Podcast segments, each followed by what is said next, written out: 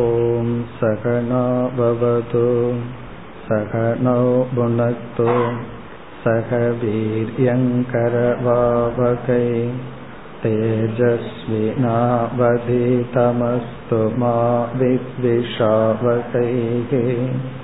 ॐ शां तेषां तेषान्तिः ऐन्दावद् अध्यायम् அர்ஜுனனுடைய கேள்வியுடன் துவங்கியது. அர்ஜுனனுடைய கேள்வி நீங்கள் சந்நியாசத்தை மேலாக கூறுகின்றீர்கள் சந்நியாசத்தை புகழ்கின்றீர்கள். யோக சந்நியஸ்த கர்மானம்.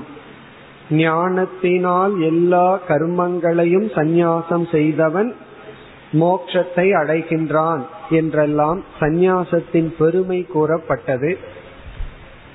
ஆனால் என்னை பார்த்து கர்மயோகத்தில் ஈடுபடு யோகம் ஆதிஷ்ட உத்திஷ்ட என்று செயலையும் கர்மத்தை துறக்காமல் பொறுப்புடன் செயல்படுவதையும் நீங்கள் புகழ்கின்றீர்கள். செயலை துறப்பதை செயலில் ஈடுபடுவது இரண்டையும் புகழ்கின்றீர்கள். இதில் நான் எதை இப்பொழுது செய்ய வேண்டும்? எனக்கு எது ஸ்ரேயஸ் நன்மையை தரும்? அதை நிச்சயம் செய்து எனக்கு கூறுங்கள் என்று அர்ஜுனன் பகவானிடம் கேள்வியை கேட்டான். பகவானுடைய பதிலுக்கு செல்வதற்கு முன் நாம் சந்நியாசம் என்ற ஒரு தத்துவத்தை நன்கு விசாரம் செய்து பிறகு நாம் பகவானுடைய பதிலுக்கு செல்லலாம். இப்பொழுது நம்முடைய விசாரம் சந்நியாசம் என்ற தலைப்பை பற்றியது. சந்நியாசம் என்ற சொல்லுக்கு சம் நி ஆசக நன்கு நிச்சயமாக விட்டு விடுதல். சம் என்றால் சம்யக் நன்கு நீ நிச்சயமாக அஸ்யதி என்றால் விட்டு விடுதல். இப்ப நன்கு நிச்சயமாக விட்டு விடுதல் என்பது பொருளாக இருந்தாலும் சந்நியாசக என்ற சொல் உலக வழக்கில் ரூடி என்று சொல்வார்கள் அதன் அடிப்படையில் பார்த்தால் நான்காவது ஆசிரமத்தில் வாழ்பவர்களை குறிக்கின்ற பிரம்மச்சரிய ஆசிரமத்தில் இருப்பவனை பிரம்மச்சாரி என்று சொல்கின்றோம். மாணவனாக இருத்தல் திருமணத்திற்கு முன் இருக்கின்ற வாழ்க்கை. பிறகு இல்லறத்தில் இருப்பவர்களை கிரகஸ்தாசிரமத்தில் இருப்பவர்கள். மூன்றாவது வானப்பிரஸ்த ஆசிரமம். அப்படி என்றால் அதாவது சம்பாதிப்பதை எல்லாம் நாம நிறுத்திவிட்டு ரிட்டையர்மெண்ட் இப்ப என்ன சொல்றோமோ அது வானப்பிரஸ்த ஆசிரமம். நான்காவது சந்நியாச ஆசிரமம். இந்த சந்நியாச ஆசிரமத்தில் இருப்பவர்களை சந்நியாசி என்றும் அந்த ஆசிரமத்திற்கு செல்வது சந்நியாசம் என்று உலக வழக்கில் கூறி வருகின்றோம். இனி நாம் விசாரம் செய்ய வேண்டியது எதை உண்மையில் துறக்கின்றார்கள் எதற்காக துறக்கின்றார்கள்? எதை சந்நியாசம் செய்தல்? எதற்காக சந்நியாசம் செய்தல்? அதில் எதை என்ற கேள்வி வரும்பொழுது உண்மையில் மற்ற ஆசிரமத்தில் இருக்கின்ற விசேஷ தர்மங்களை துரத்தல். இப்ப வந்து இல்லறத்தில் இருக்கும் பொழுது அந்த இல்லறத்தில் நமக்கு பொருள்கள் வீடு போன்றவைகளெல்லாம் உடைமைகளாக இருக்கும். எத்தனையோ உரிமைகள் எல்லாம் நமக்கு இருக்கின்றது. உறவுகள் போன்ற உரிமைகள் அவைகளை துரத்தல்.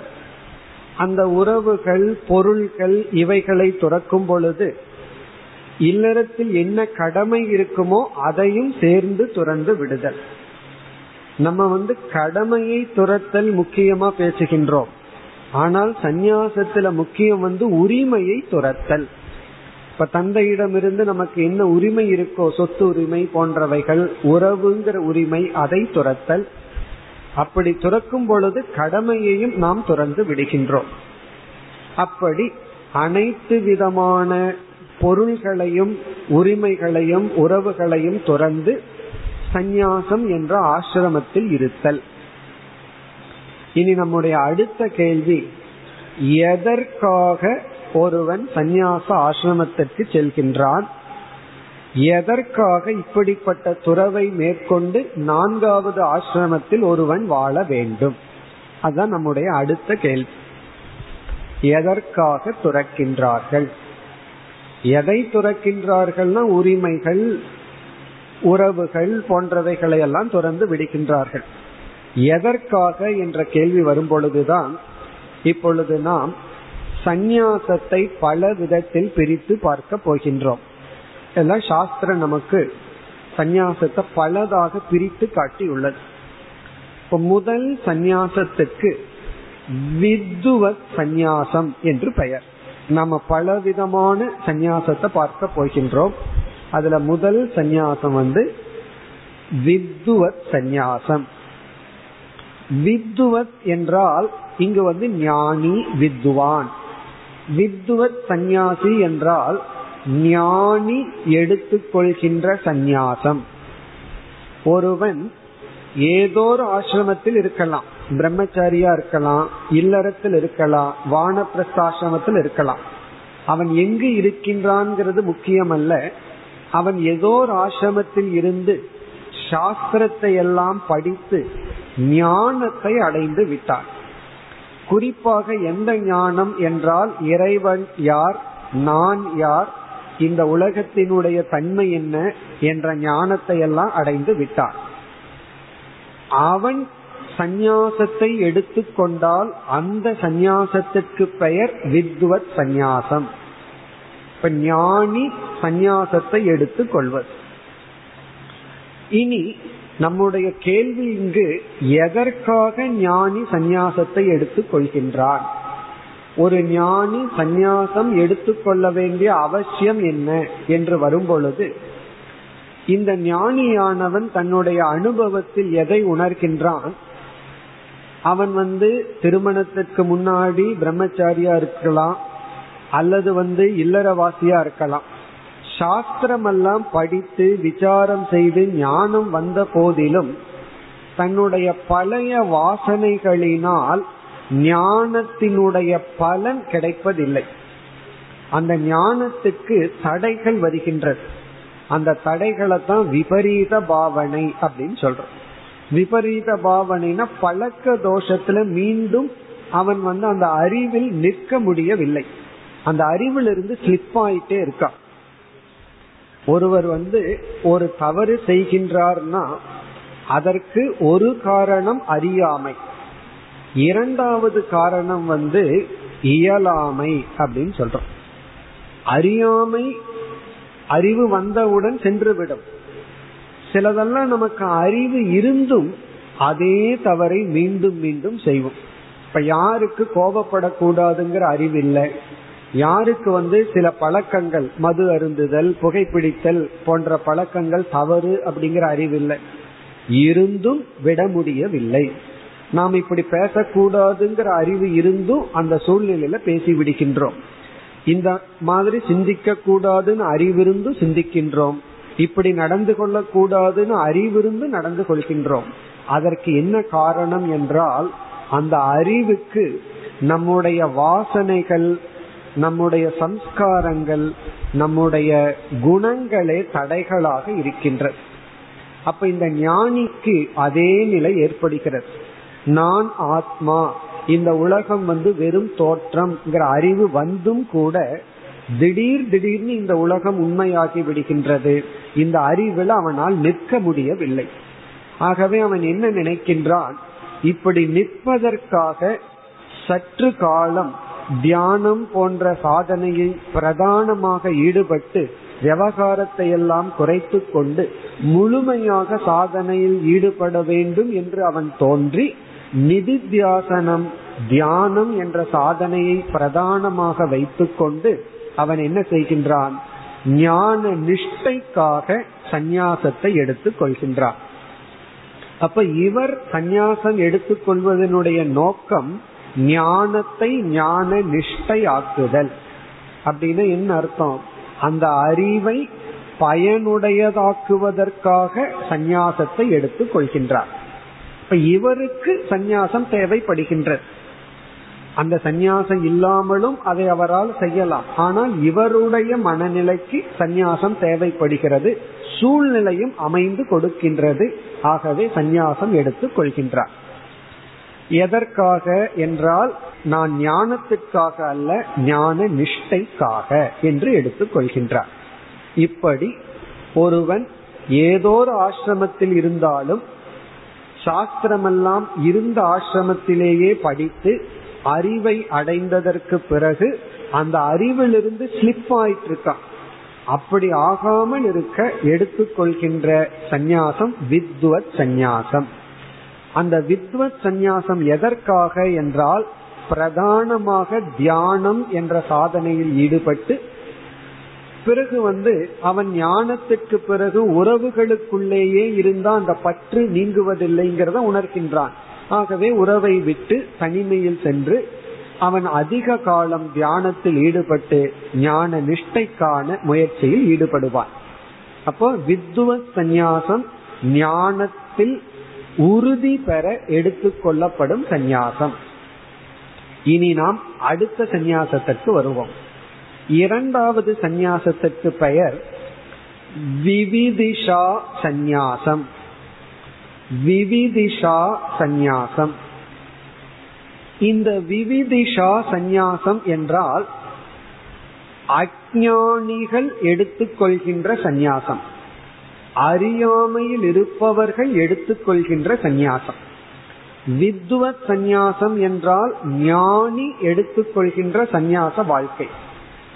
விவிதிஷா சந்நியாசம்ங்கிறது அஜானி எடுத்துக்கொள்கின்ற சந்நியாசம். விவிதிஷா என்றால் அறிய ஆசைப்படுதல். வேதிதும் இச்சா. வேதிதும் என்றால் தெரிந்து கொள்ள இச்சா என்றால் ஆசை. ஞானத்தை அடைய ஆசை என்று பொருள்.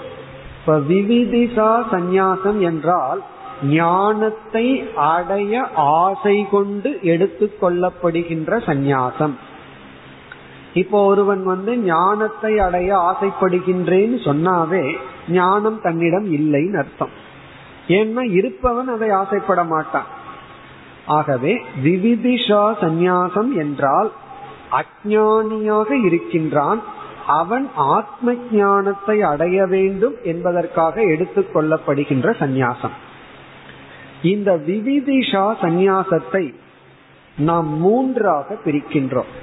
சாஸ்திரம் வந்து மூன்று விதமான விவிதிஷா சந்நியாசத்தை பற்றி பேசுகின்றது. அப்ப முதல் வந்து வித்வத் சந்நியாசம் விவிதிஷா சந்நியாசம்னு ஒரு பிரிவு. ஞானி எடுத்துக்கொள்கின்ற சந்நியாசம் அஜானி எடுத்துக்கொள்கின்ற சந்நியாசம். ஞானி எதற்குனா ஞான நிஷ்டைக்கு எடுத்துக்கொள்கின்றான். அஜானி எதற்காக எடுத்துக்கொள்கின்றான் அப்படிங்கிறது இப்பொழுது கேள்வி. அந்த சொல்லே ஞானத்துக்காக இருக்கு.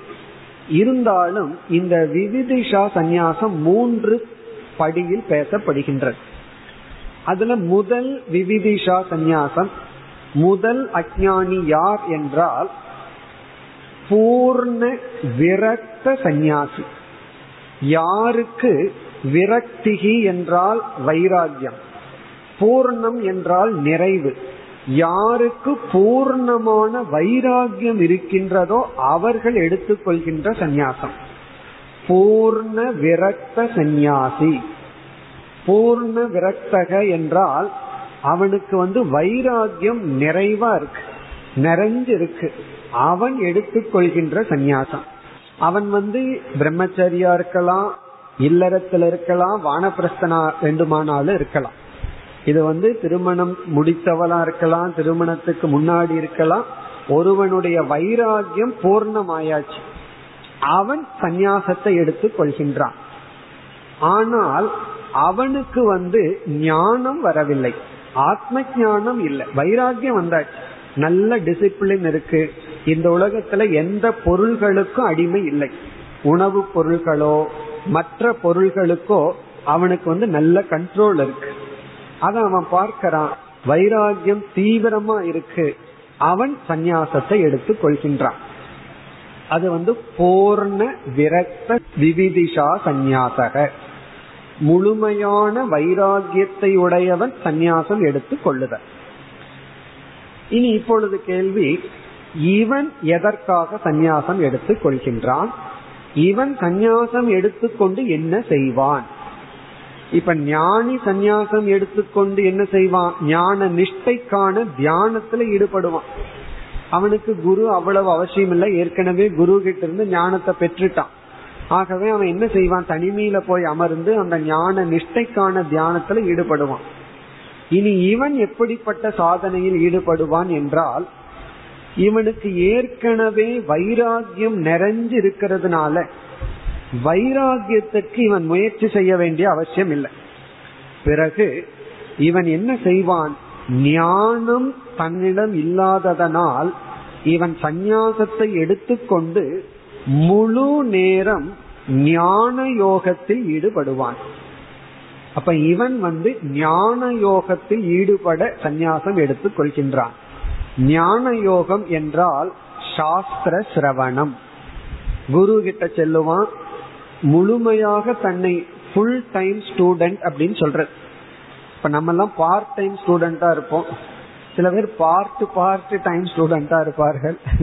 இவன் வந்து ஃபுல் டைம் ஸ்டூடெண்ட் ஆயிடுவான். முழுமையாக சாஸ்திரம் படிக்கிறதுலயே ஈடுபட்டு கொண்டிருப்பான்.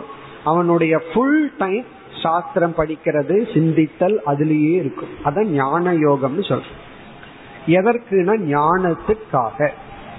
கொஞ்ச நேரம் குருவுக்கு சேவை பண்ணுவான். அதிக ஆக்டிவிட்டிஸ் இவனுக்கு இருக்காது. ஒன்னா உபனிஷத் கீதைய மனப்பாடம் பண்ணிட்டு இருப்பான் அல்லது படிச்சிட்டு இருப்பான். கீதை படிச்சு போர் அடிச்சா ஒரு உபனிஷத் அந்த உபனிஷத் படித்து போர் அடிச்சா வேற உபனிஷத்து மாத்தி வச்சுக்குவோம் அவ்வளவுதான். அப்படி அவனுக்கு ஃபுல் டைம் சாஸ்திர விசாரம். இவனால ஏன் பண்ண முடியுதுன்னு சொன்னா வெளி உலகத்துல அட்ராக்ஷனே கிடையாது. வெளி உலகம் இவனை ஈர்க்கவே இல்லை. ஆகவே இவன் இவனுக்குள்ள அமர்ந்து கொண்டு இவன் முழுமையாக ஈடுபடலாம். அப்ப இவன் எதற்காக சந்நியாசம் எடுத்துக்கொள்கின்றான்னா ஒரே ஒரு காரணம் ஸ்ரவணம் சாஸ்திர சிரவணம். உபனிஷத்தை ஒரு இடத்துல சொல்லும். சந்நிய சிரவணம் குறியா சந்நியாசம் செய்து சிரவணத்தை மேற்கொள்ள வேண்டும். அப்ப இவன் வந்து தன்னுடைய கடமைகளை விட்டு விடுகின்றான். அனைத்து பொறுப்புகளையும் விட்டு விடுகின்றான். குரு குலத்திற்கு வருகின்றான். குருவிடம் இருக்கின்றான். எங்கேயோ இருந்து கொண்டு முழுமையா ஃபுல் டைம் சாஸ்திரத்திலேயே ஈடுபடுத்தி கொண்டு இருக்கின்றான் எதற்கு? ஞானத்திற்காக இவன் பிரதான ஞான யோகியாக இருப்பான். இது யார்? பூர்ணமான வைராகியத்தையுடைய விவிதிஷா சந்நியாசி. அஜானி பூர்ண வைராகியம் பிறகு வந்து அவன் வந்து சன்னியாசியா இருக்கான். இனி இரண்டாவது. இரண்டாவது வந்து இது எல்லாமே வைராகியத்தினுடைய கிரடேஷன்ல தான் பாக்கிறோம் அர்த்த வைராகிய விவிதிஷா சந்நியாசி. அர்த்தம் என்றால் பிப்டி பர்சன்ட் ஹாஃப் வைராகியம்னா இவனுடைய வைராகியம் பூர்ணமா இல்ல பாதி தான் இருக்கு. அர்த்த வைராகிய விவிதிஷா சந்நியாசி. இவனுக்கு வைராகியம் இல்லைன்னு சொல்ல முடியாது இருக்குன்னு சொல்ல முடியாது பாதி இருக்கு. ஓரளவுக்கு வைராகியம் இருக்கு ஆனா வைராகியம் பூர்ணமாகவில்லை. வைராகியம் நிறைவடையவில்லை. நம்மளே பார்க்கிறோம். சில பொருள் மீது வைராகியம் இருக்கும் சில பொருள் மீது வைராகியம் இருக்காது. அதாவது டாக்டர் சொல்லியிருப்பார் வடை சாப்பிடாத அப்படின்னு சொல்லியிருப்பார். அந்த வடையில வைராகியம் வந்துடும் ஆனா வந்து இந்த முறுக்கு இருக்கு அதுல வைராகியம் வராது. அல்லது காஃபி சாப்பிடாதுன்னு சொல்லியிருப்பாரு அதுல வைராகியம் இருக்காது. அப்போ ஒரு ஆப்ஜெக்ட்ல வைராகியம் வந்திருக்கும். இனி ஒரு ஆப்ஜெக்ட்ல வைராகியம் வராது. அப்ப என்ன ஆயிருதுன்னா நமக்கு வைராகியம் அறகுறையா இருக்கு. ஹாஃப் பாயில்னு சொல்றதுதான் இதுதான். ரொம்ப சாதாரண லாங்குவேஜ்ல இருந்து அற வேக்காடுன்னு சொல்லுவாங்க தெரியுமோ? பாதி தான் வெந்திருக்கும்.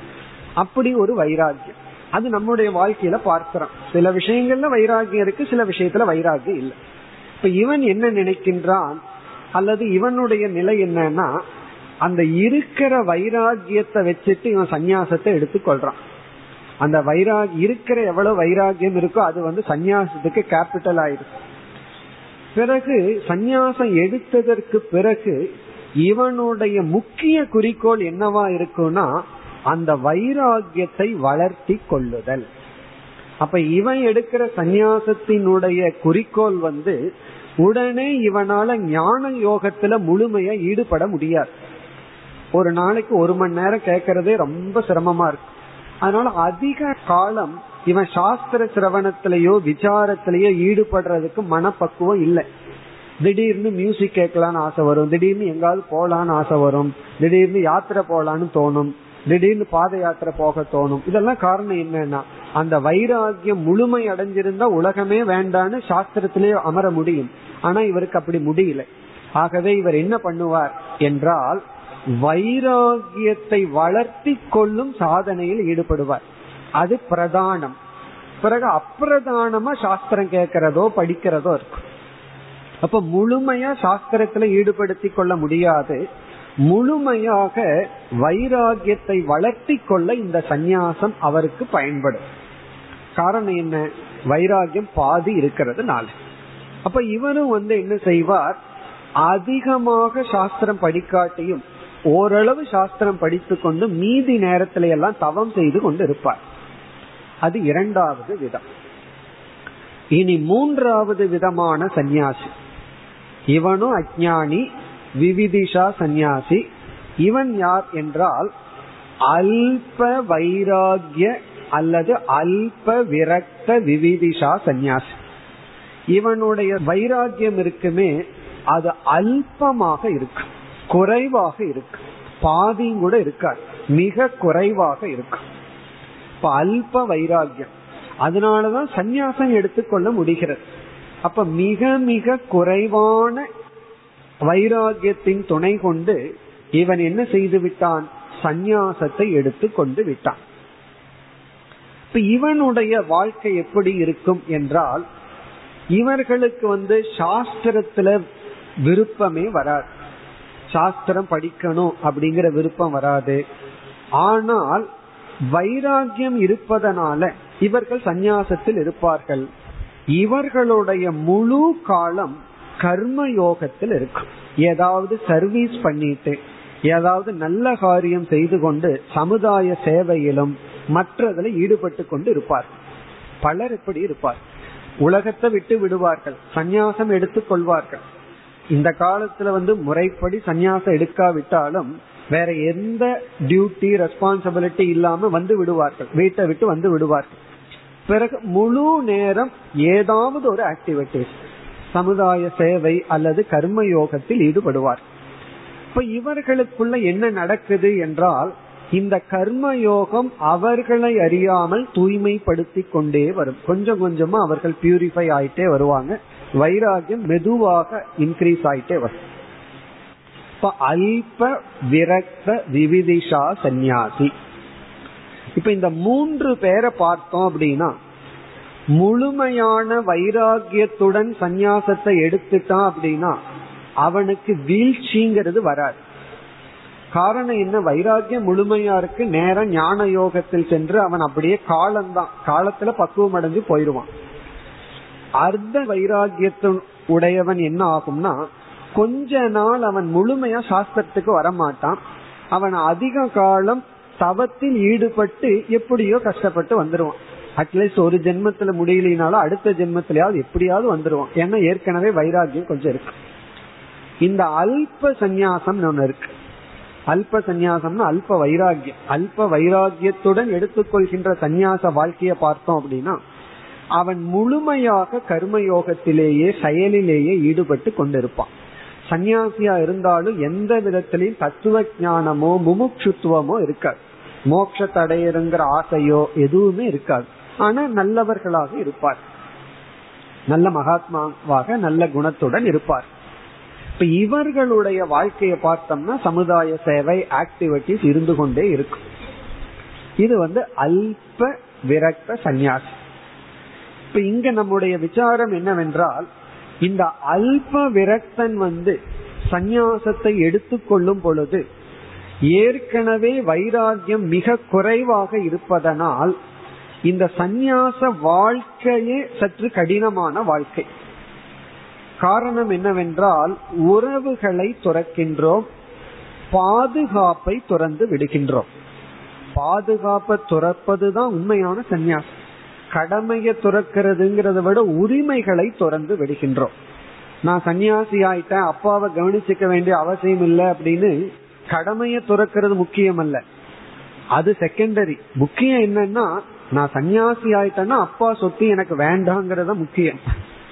தந்தையிடமிருந்து எனக்கு எந்த விதமான உரிமையும் இல்லை. அதை துறக்கிறோம்.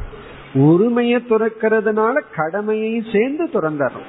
அது வந்து சைடு எஃபெக்டா வரும் கடமையத்தான் துறக்கணுங்கிற எண்ணத்துல துறந்தான் அப்படின்னா அதை பின்னாடி பகவான் வேற ஒரு அர்த்தத்துல சொல்ல போற. உரிமையை துறக்கிறோம் கடமையும் சேர்ந்து துறந்து விடுகின்றோம். ஆகவே அனைத்து உறவுகளையும் துறந்து கொண்டு சற்று தனிமைப்படுத்தியவுடன் மனதிற்கு வந்து ஒரு பக்குவம் வைராகியம் இருக்கணும். அந்த வைராகியம் போதவில்லை என்றால் அல்ப வைராகியத்துடன் எடுத்துக்கொள்ளப்பட்ட சந்நியாசத்துல ஒரு ஆபத்து இருக்கின்ற காரணம் என்ன என்றால் அவன் அந்த சந்நியாசத்தில் நிலைத்து இருக்காமல் வீழ்ந்து விட வாய்ப்பு அதிகமாக இருக்கின்ற. மீண்டும் அவனுடைய மனது வந்து ரிலேஷன்ஷிப் செக்யூரிட்டி பணம் போன்றதுல பற்று வர வாய்ப்பு இருக்கு. பணத்திலேயோ உறவுகளிலேயோ அவனுக்கு பற்று வர அதிக வாய்ப்பு இருக்கு. ஏன்னா இவனுடைய வைராகியம் குறைவாக இருப்பதனால். ஆகவே வைராகியம் குறைவாக இருக்கும் பொழுது அந்த குறைவான வைராகியத்தை கொண்டு ஒருவன் கர்மத்தை உறவுகளை சந்நியாசம் செய்து கொண்டால் அங்கு ஆபத்து மிக அதிகமாக உள்ளது.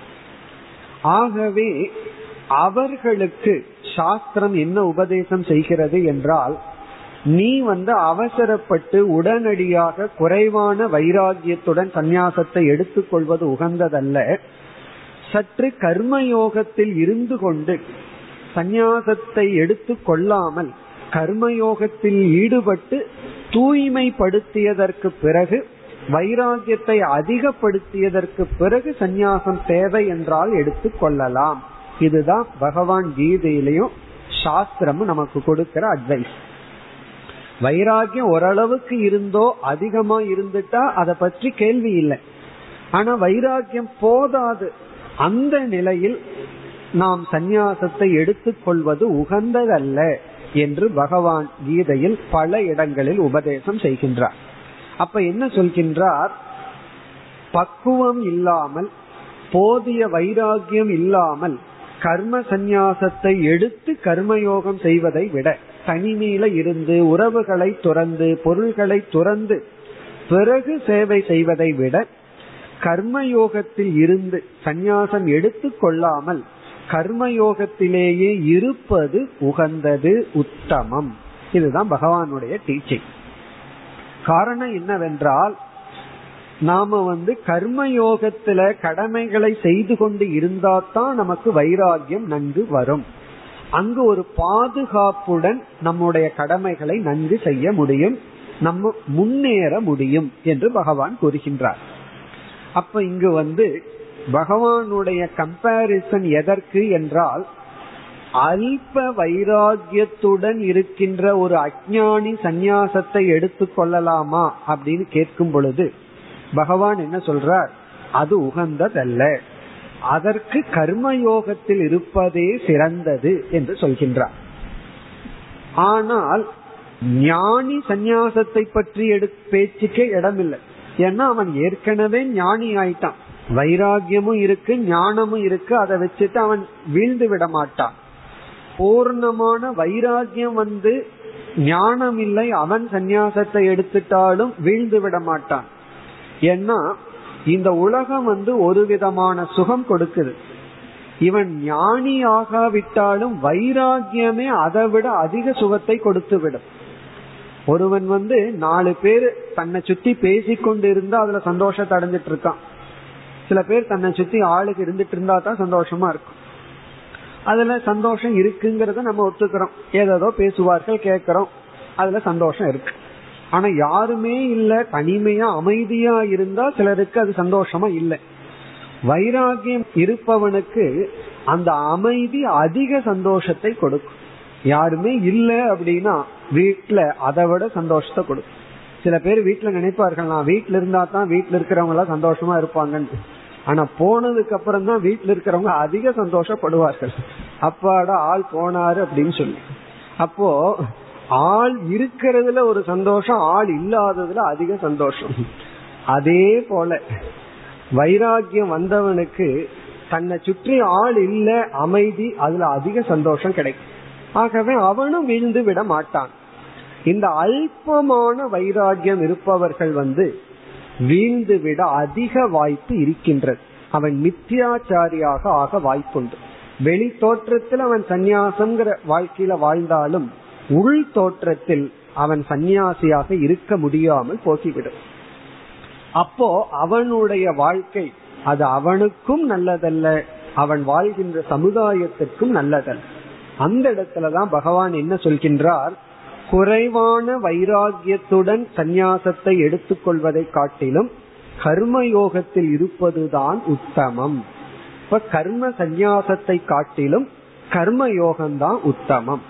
பிறகு கேட்கலாம் குறைவான வைராகியம் எனக்கு இருக்கு நான் வைராகியத்தை அதிகப்படுத்திக்கிறதுக்கு தானே சந்நியாசம் எடுத்துக்கொள்றேன் இதுல என்ன தவறுனா பகவானால தவறுன்னு சொல்ல முடியாது. தவறில்லை தான் ஆகவே தவறில்லை தான் கர்ம சந்நியாசமும் நன்மையை கொடுக்கும் தான்.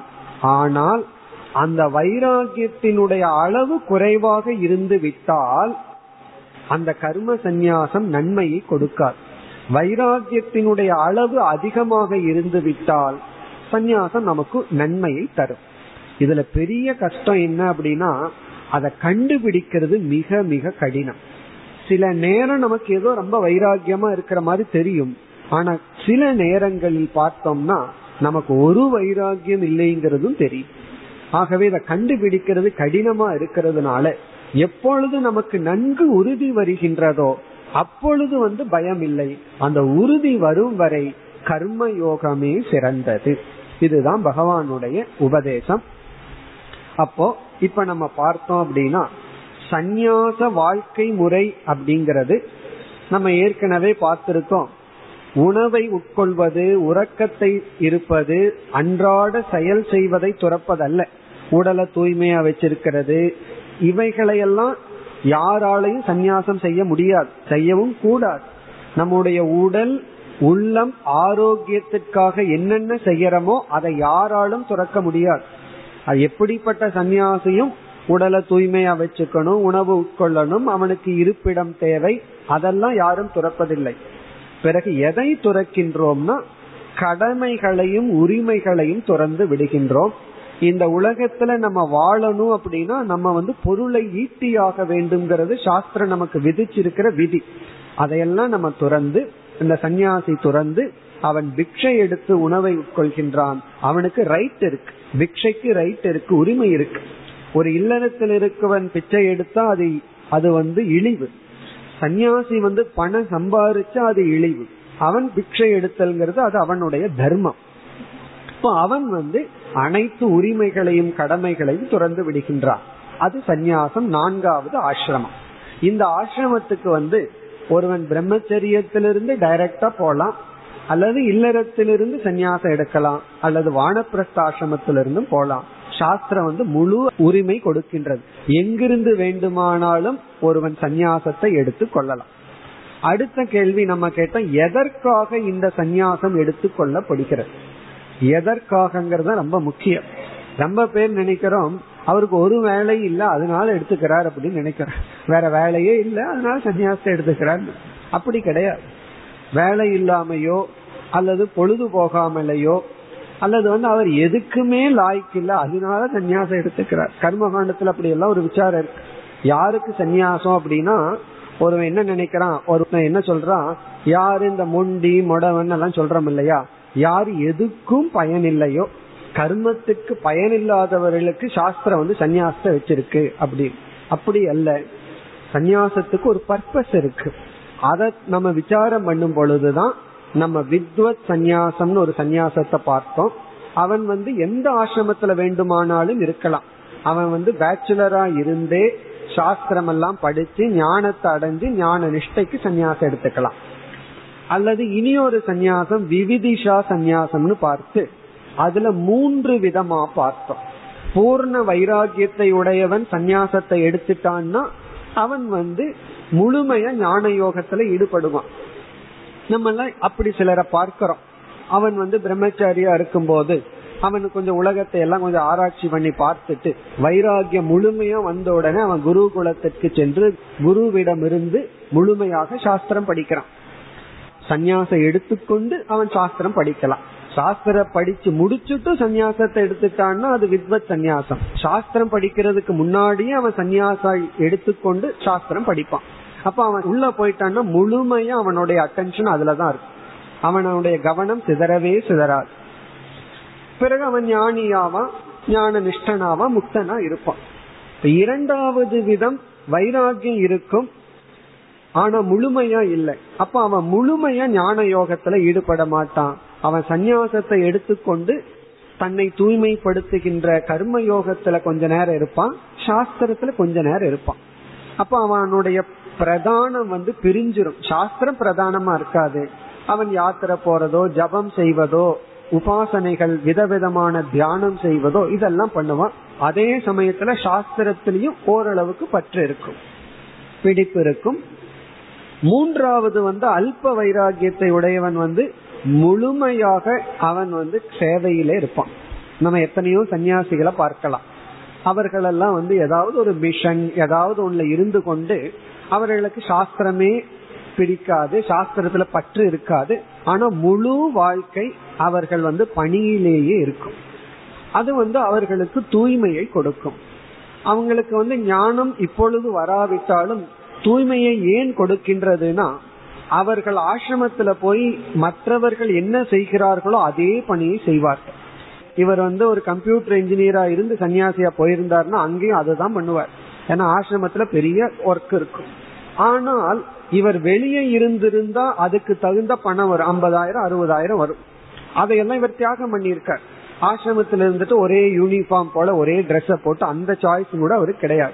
அப்ப எளிமையான உணவோ அல்லது எப்படியோ ஆசிரமத்துக்குள்ளேயே இருந்துட்டு அதே வேலைய பண்றார். வெளியே வந்து என்ன செயலை ஒருத்தன் செய்யறானோ அதையே இவர் பண்ணிட்டு இவர் வந்து ஆசிரமத்தில் என்ன செய்வார்கள் தெரியுமோ? இந்த சோப்பு இதெல்லாம் வாங்குறதுக்கு மாசம் நூறு ரூபா கொடுப்பார்கள். இவர் இதே இது வெளியே பண்ணாருன்னா பத்தாயிரம் ரூபா அல்லது ஐம்பதாயிரம் ரூபாய் கிடைக்கும். ஆனா ஆசிரமத்துல அதை விட அதிகமா உழைச்சிட்டு இருநூறு ரூபா முன்னூறு ரூபா வாங்கிட்டு எளிமையா வாழுவார். அப்ப இவனுடைய வாழ்க்கை என்ன பண்ணிருக்கு ஒரு தியாகம் இருக்கின்றது. ஆனா முழுமையா அதே செயல்படுறார். காலப்போக்கில் இந்த தியாகம் அவருக்கு தூய்மையை கொடுக்கும். இப்படி பலர் இருக்கிறத பார்க்கலாம். சந்நியாசத்துக்கு முன்னாடி என்ன பண்ணாங்களோ சந்நியாசத்துக்கு அப்புறம் அதையே செய்வார்கள். ஆனாலும் அதற்கான அவாந்தர பலனை தியாகம் செய்திருப்பார்கள். இவர்களெல்லாம் அல்ப சந்நியாசிகள். இதுல வந்துதான் இந்த இடத்துலதான் கம்பாரிசன் வருது. கர்ம யோகம் உயர்ந்ததா? அல்ப வைராகியத்துடன் இருக்கிற சந்நியாசம் உயர்ந்ததான்னா சில சமயங்கள்ல என்ன நேரிடும்? அல்ப வைராகியத்துடன் செல்பவர்களே நல்ல வைராகியத்தை வளர்த்தி வெற்றி அடைந்து விடுகிறார்கள். சிலர் அப்படி அடைந்து விடுகிறார்கள். சிலர் அப்படி அடைவதில்லை. யாருக்காவது சந்தேகம் வந்தால் எனக்கு வைராகியம் ரொம்ப குறைவா இருக்கு நான் சந்நியாசத்தை எடுத்துக்கொள்ளலாமா? இல்ல சந்நியாசம் எடுத்துக்கொள்ளாமலேயே நான் எந்த ஆசிரமத்தில் இருக்கிறனோ அங்கிருந்து கடமையை செய்யட்டுமா? அப்படின்னா பகவான் என்ன சொல்றார்? நீ இருக்கிற இடத்திலிருந்து கடமையை செய் சந்நியாசம் வேண்டாம். இப்ப இல்லறத்துல இருக்கார். கொஞ்சம் வைராகியம் இருக்கு. நான் சந்நியாசத்தை எடுத்துக்கிட்டுமா இல்லற கடமையை செய்யட்டுமான்னா பகவான் என்ன சொல்லுவார்? நீ உன்னுடைய கடமையை செய். அதுதான் சிறந்தது என்று பதில் சொல்கின்றார். பூர்ண வைராகியம் உடையவன் இந்த கேள்வியே கேட்க மாட்டான். இந்த கேள்வி வரும் பொழுதே அங்க வைராகியத்துல ப்ராப்ளம் இருக்குன்னு அர்த்தம். சன்னியாசத்தை எடுத்துக்கிட்டுமா அப்படிங்கிற கேள்வி வரும் பொழுதே அவருக்கு வந்து பக்குவம் இல்லைங்கிறது தெரிய வருகின்றது. அப்பொழுது இவ்விதம் பேசப்படுகிறது. இதுதான் சந்நியாசத்தை பற்றி சாஸ்திரம் நமக்கு கொடுக்கின்ற ஞானம். வித்வத் சந்நியாசம் விவிதிஷா சந்நியாசம் அதுல மூன்று வெரைட்டி அதனால வந்து சந்நியாசிகள் எல்லாமே ஞானிகள் அல்ல முக்தர்கள் அல்ல. ஞானியும் சன்னியாசியா இருக்கலாம் ஞான நிஷ்டனும் சன்னியாசியா இருக்கலாம். அல்லது அஜானி அதுல மூன்று விதமான கேட்டகரி இருக்கு. இதெல்லாம் வந்து சரியான சந்நியாசத்தை பற்றி நம்ம இதுவரைக்கும் விசாரம் பண்ணோம். ஆனா பகவான் வந்து வேறு விதமான சந்நியாசத்தை பற்றி பதினெட்டாவது அத்தியாயத்துல பேசுறார். ஒருவன் வந்து வைராகியமே இல்லாமலும் சந்நியாசத்தை எடுத்து கொள்ளலாம். இத்தனை நேரம் வைராகியத்துடன் இருக்கின்ற முறையான சந்நியாசத்தை பற்றி பேசணும். அப்படி எடுத்துக்கொள்கின்ற சந்நியாசத்தை பற்றி பகவான் பேசும் பொழுது ராஜசமான தாமசமான சந்நியாசத்தை பற்றி பேசுகின்றார். இதுவரைக்கும் நம்ம பேசியது சாத்விக சந்நியாசம். சத்துவ குணத்திலிருந்து எடுத்துக்கொள்கின்ற சந்நியாசம். ஒருவன் வந்து இந்த உலகத்தோடு போட்டி போட முடியவில்லை. இந்த உலகத்துல காம்படிஷன் ரொம்ப இருக்கு. அந்த காலத்துக்கு இந்த காலத்துக்கு வித்தியாசம் ரொம்ப இருக்கு. ஏன்னா ரொம்ப காம்படிஷன் ஒரே போட்டிகள் ரொம்ப இருக்கு. அதுல ஒருத்தன் வின் பண்ண முடியல. எக்ஸாம் எழுதி எழுதி பாக்குறான் ஃபெயில் ஆயிட்டே இருக்கான்.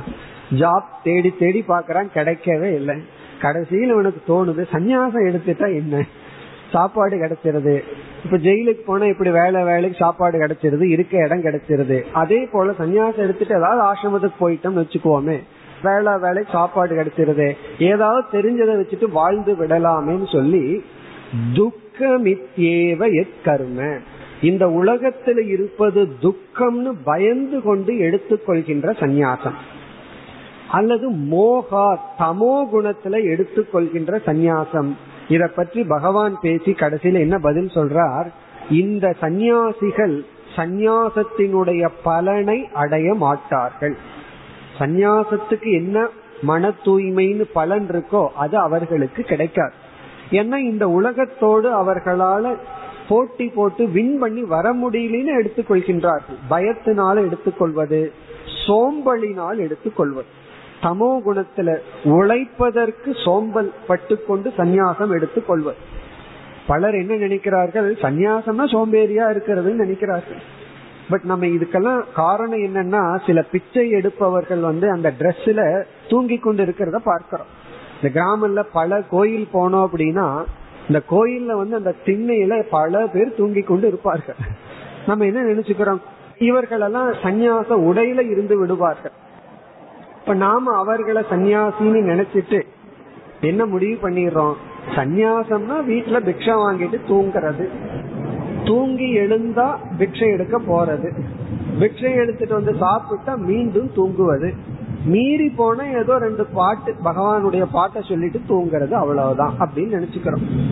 இது வந்து தவறு. இதெல்லாம் பகவான் வந்து தாமசமான ராஜசமான சந்நியாசம்னு சொல்லி இந்த சந்நியாசம் எல்லாம் அவர்களுக்கு பலனை கொடுக்காது. இந்த சந்நியாசம் வந்து சந்நியாசம் அல்ல. அவர்கள் அந்த சந்நியாச உடையில இருக்கலாம். ஆனா வந்து அது சந்நியாச பலன் அவர்களுக்கு கிடைக்காது. ஆகவே நாம எடுத்துக்கொள்ற சந்நியாசம் வந்து சாத்விகமான சந்நியாசமா இருக்கணும். அறிவு பூர்வமாக சந்நியாசம் இருக்கு. சாஸ்திரத்துல இனி ஒரு சந்நியாசமும் சொல்லப்பட்டிருக்கு. அந்த சந்நியாசத்துக்கு ஆபத் சந்நியாசம்னு பேர். ஆபத் சந்நியாசம்னு சொன்னா இந்த சந்நியாச ஆசிரமத்தை உயர்வா கருதப்பட்டு ஒருவன் வந்து நோய்வாய்ப்பட்டு மரண படுக்கையில இருக்கான். இன்னைக்கோ நாளைக்கோ இறந்து விடுவான். அவனுக்கு வந்து சந்நியாசத்தை கொடுத்து சன்னியாசிய சாகட்டுன்னு அனுப்பிச்சு வைக்கிறது. இதுக்கு பேர் ஆபத் சந்நியாசம். இதுல என்ன ஆபத்துன்னா அவருக்கு திடீர்னு நோய் நல்லாயிடுதுன்னா தான் ஆபத்து. அப்படி ஆயிருக்கு. ரிஷிகேஷ்ல ஒருத்தருக்கு வந்து இறந்துருவார்னு முடிவு பண்ணி சன்னியாசத்தை எடுத்துட்டார். அப்புறம் ஏதோ மருந்து சாப்பிட்டாரு சரியாயிடுது. ஆபத்தாயி போச்சு என்ன பண்றது? நம்ம போய் சேர்ந்துருவோம்னு சன்னியாசம் எடுத்துட்டோம். இப்ப இருக்கிறமேன்னு சொல்லி அப்புறம் என்ன நடக்கும்னா சந்நியாசத்தினுடைய சன்னியாசம் நடக்கும். பிறகு அந்த சன்னியாசத்தை சன்னியாசம் பண்ணுவார். அப்படி இதெல்லாம் எத்தனையோ சந்நியாசங்கள். இதெல்லாம் ஒரு ரிச்சுவலா நம்ம எல்லாம் பாக்குறோம் இதெல்லாம் பகவான் வந்து தாமசம் ராஜசம்னு தள்ளி விட்டுறார். இதெல்லாம் வந்து சந்நியாச உடையில் இருந்தாலும் அது சந்நியாசம் அல்ல. இந்த உலகத்துல எந்த ஒரு நல்ல ப்ராடக்ட் வந்தாலும் இம்மீடியட்டா கலப்படம் வந்துடும் ஒரு ப்ராடக்ட் ஒருத்தன் தயாரிச்சு மார்க்கெட்ல வந்தா அது உங்களோட கிளீனிங் பவுடரா முதல் கொண்டு இருக்கலாம். உடனே அதுக்கு ஒரு நேம் வந்துடுதுன்னா டூப்ளிகேட் வந்துடும் அதே போலதான் எல்லாருடைய வாழ்க்கையில நல்ல டாக்டர் இருப்பார்கள் ஏமாற்றுகின்ற டாக்டர்ஸ் இருப்பாங்க. ஒழுங்கா நீதி சொல்ற ஜட்ஜ் இருப்பாங்க பொருள் வாங்கி கொண்டு சொல்பவர்கள் இருப்பார்கள். அதே போல எல்லா துறையிலும் நல்லது கெட்டது கலந்திருக்கு. அது நம்முடைய அறிவு எது சரி எது தவறுன்னு கண்டுபிடிக்கிறது. ஆனா பகவான் கீதையில சொல்லியிருக்கார் இது தாமசமான சந்நியாசம் இது ராஜசமான சந்நியாசம். இப்ப சில சன்னியாசிகள் வந்து மற்றவர்கள் செய்யாததை செய்து பெயரை எடுத்து கொண்டிருப்பார்கள். அந்த சுவாமி குளிக்கவே மாட்டார் அது ஒரு புகழ். அதனால மக்கள் போவார்கள். அந்த சுவாமிக்கு வந்து மூணு அடி தாடி இருக்கும். அதனால மக்கள் போவார்கள். அவர் ஏதாவது பெக்கூலியரா பண்ணிட்டு இருப்பார் அப்படின்னு சொல்லி. அதெல்லாம் தாமசத்துல பகவான் போடுகின்றார். சந்நியாசம் அப்படிங்கறது வந்து மேக்சிமம் நார்மலா வாழ்றது. நம்ம அப்நார்மலா இருக்கிறது சந்நியாசம் அல்ல. ஆகவே சந்நியாசம் வந்து சத்துவ குணத்திலிருந்து வருவது. சாஸ்திரம் வித்வத் சந்நியாசம் விவிதிஷா சந்நியாசம்னு பிரிச்சு இந்த விவிதிஷா சந்நியாசத்தை மூணா பிரிச்சிருக்கு. ஆகவே சந்நியாசத்துக்கு அடிப்படை குவாலிபிகேஷன் என்ன? எந்த ஒண்ணுக்குமே குவாலிபிகேஷன் இருக்கல்ல. அது குவாலிபிகேஷன் வந்து இப்ப ஒருவர் வந்து நான் சன்னியாசி ஆகணும் அப்படின்னா அவர்கிட்ட நம்ம பயோடேட்டாவில ஒரே ஒரு குவாலிபிகேஷன் தான் கேட்கணும். ஊர் பேரு அப்பா பேரெல்லாம் கேட்க கூடாது ஒரே ஒரு குவாலிபிகேஷன் வைராகியம்னு எழுதி ஃபில் பண்ண சொல்லணும் எவ்வளவு பர்சன்ட் இருக்கு. அவ்வளவுதான். வைராகியம் தான் குவாலிபிகேஷன் அவருக்கு சாஸ்திரம் படிச்சிருக்கணும். எந்த குவாலிபிகேஷனும் கிடையாது. அதே போல நம்ம எப்ப சந்நியாசம் எடுத்து கொள்ளலாம் நம்முடைய வைராகியத்தினுடைய அளவை பார்க்கணும். ஃபர்ஸ்ட் காலையில காஃபிய விட முடியுமான்னு பார்க்கணும். அதுலயே அவுட் மார்னிங் பெட் காஃபிலேயே அவுட் காரணம் என்ன? அதுலயே நமக்கு வைராகியம் இல்லை. அதுக்கப்புறம் என்ன பெரிய சந்நியாசம்? எதை விடுவது? ஆகவே வைராகியம்தான் இதற்கு வந்து லட்சணம். சந்நியாசத்துக்கு குவாலிபிகேஷனே வைராகியம் பகவான் என்ன சொல்றார்? அந்த வைராகியம் குறைவா இருக்கும் பொழுது ஒருவன் சந்நியாசத்தை எடுத்துக்கொள்வது ஆபத்து உகந்ததல்ல. அதையே பகவான் உகந்ததல்லன்னு சொல்றார். அப்படி இருக்கும்போது வைராகியம் இல்லாமல் எடுத்துக்கொள்ற சந்நியாசத்தை எல்லாம் தாமசம் ராஜசம் சொல்லி அவர்கள் சந்நியாச பலனை அடைய மாட்டார்கள். பிறகு அடுத்த ஒரு முக்கியமான கருத்து பகவான் இப்ப பார்க்க போக பகுதியில கூறுவது என்னவென்றால் ஒருவன் வந்து சந்நியாசத்தை எடுத்து சந்நியாச ஆசிரமத்தில் அவன் என்ன கடமையை செய்கின்றானோ அதை செய்தால்தான் அவனுக்கு பலன் கிடைக்கும்.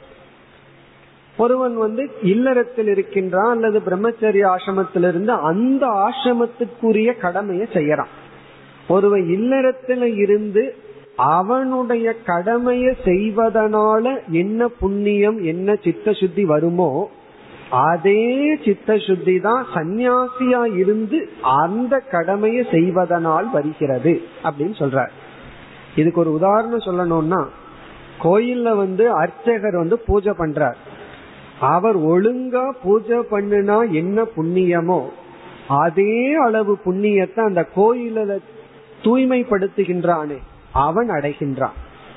கோயில்ல வந்து அவன் வேலை செஞ்சு தூய்மைப்படுத்துறவன் வந்து பணம் வாங்கிட்டு தான் செய்யறான். அர்ச்சகரும் பணம் வாங்கிட்டு தான் பூஜை பண்றார். இருவருக்கும் சம அளவு புண்ணியம் எப்பொழுதுனா அவரவர்களுடைய கடமையை ஒழுங்காக செய்தால். அப்ப இங்க பகவான் வந்து இனிமேல் சொல்ல போறார். இதெல்லாம் பகவான் கூற போவதைத்தான் நம்ம முன்னாடியே பார்த்துட்டு போறோம். இப்ப பகவான் என்ன சொல்ல போறார்? இல்லறத்தில் இருப்பவன் அவன் கடமையை செய்வதனால் என்ன பலனை அடைகின்றானோ சந்நியாசி அவனுடைய ஆசிரமத்துல அவன் தர்மத்தை பின்பற்றுவதனால் என்ன பலனை அடைகின்றானோ அந்த இரண்டு பலனும் சமம் என்று சொல்கின்றார். இப்ப சந்நியாசி சந்நியாசிக்குரிய சில தர்மங்கள் இருக்கு. அதை பின்பற்றினா தான் பலன். வெறும் சந்நியாச உடை மட்டும் பலனை கொடுத்து விடாது. சந்நியாச ஆசிரமத்துல போறது மட்டும் பலனை கொடுத்து விடாதுன்னு பகவான் சொல்ல போறார். அது எப்படின்னா ஒரு மாணவன் வந்து யூனிஃபார்ம் போட்ட ஞானம் வந்துறாரு அது வந்து அவன் மாணவன்கிறத காட்டி கொடுக்குது அவனுக்கு அறிவு வரணும்னு என்ன பண்ணணும்? அந்த யூனிஃபார்ம் போட்டு ஸ்கூல்ல போய் படிக்கணும். ஸ்கூலுக்கு போனா மட்டும் போதாது. போய் படிக்கணும். அப்போ யூனிஃபார்ம்ங்கிறது எதை குறிக்கின்றது? அவன் மாணவன்கிறத காட்டுவதை குறிக்கின்றது. சந்நியாச உடை ஆசிரமம்ங்கிறது அவன் இருக்கின்ற ஸ்தானத்தை குறிக்கின்றது. இங்க பகவான் என்ன சொல்ல போறார்? அந்த சந்நியாச ஸ்தானத்திலிருந்து அவன் கடமையை செய்தால்தான் அவனுக்கு சித்த சுத்தி புண்ணியம். அதே போல இல்லறத்தில இருந்து அந்த தர்மத்தை பின்பற்றினால்தான் அவனுக்கு புண்ணியம் சித்த சுத்தி. இப்ப அவரவர்கள் அவரவர்கள் எடுத்துக்கொண்ட ஆசிரமத்தில் செய்யும் கடமையின் மூலம் ஒரே லட்சியத்தை அடைகின்றார்கள். அந்த ஒரே லட்சியம்ங்கிறது சித்த சுத்தி அல்லது மோக்ஷம் இறுதி லட்சியம் மோக்ஷம். ஆகவே இங்க பகவான் என்ன சொல்றார்? வெறும் சந்நியாசம் மட்டும் ஒருவனுக்கு மோட்சத்தை கொடுத்து விடாது. அப்படி கொடுக்கறதா இருந்தா நம்ம என்ன பண்ணலாம்? இவ்வளவு கஷ்டப்பட்டு மலையில வந்து படிச்சு ஒன்னும் பண்ண வேண்டிய அவசியம் கிடையாது. அவரவர்கள் சந்நியாசம் சொல்லிட்டு போயிடலாம் ஆனா அது கிடைக்காது. யார் எந்த ஆசிரமத்தில் இருக்கின்றார்களோ அவர்கள் அந்த ஆசிரமத்தினுடைய கடமையை செய்வதன் மூலம் கர்மயோகமாக செய்வதன் மூலம் தர்மத்தின் மூலம் அவர்கள் பக்குவத்தை அடைகின்றார்கள். இதுதான் பகவான் சொல்ல போகின்ற கருத்து. அதாவது அர்ஜுனனுடைய கேள்வி சந்நியாசம் உயர்ந்ததா? கர்மயோகம் உயர்ந்ததா? அப்படின்னு சொன்னா அர்ஜுனன் வந்து சந்நியாசத்தினுடைய பிரிவுகளை எல்லாம் தெரியாமல் பொதுவாக கேட்டு விடுகின்றான். இங்க பகவான் பதில் சொல்றார் இந்த ஞானியினுடைய சந்நியாசம் வைராகியத்தினுடைய சந்நியாசத்தை பற்றி எடுத்துக்கொள்ளாமல் அல்பமான வைராகியத்தை உடையவனுடைய சந்நியாசத்தை எடுத்துக்கொண்டு அவனுடைய சந்நியாசத்தை காட்டிலும் கர்மயோக சிறந்தது. இருப்பினும் யார் சந்நியாசியோ அல்லது கர்மயோகத்தில் இருப்பவர்களோ எங்கு இருந்தாலும் இரண்டும் ஒருவனுக்கு மோட்சத்தை கொடுக்கின்ற சாதனை என்று சொல்கிறார். இல்லறத்தில் இருக்கிறதுனாலயே ஒருத்த மோட்சத்தை அடைவதில்லை. சந்நியாசத்தில் இருக்கிறதுனால மோட்சத்தை அடைவதில்லை. எங்கு இருந்தாலும் அந்தந்த கடமைகளை செய்வதன் மூலம் மோக்ஷம் அல்லது பலன் என்று சொல்ல போகின்றார். இத்துடன் நாம் நிறைவு செய்வோம்.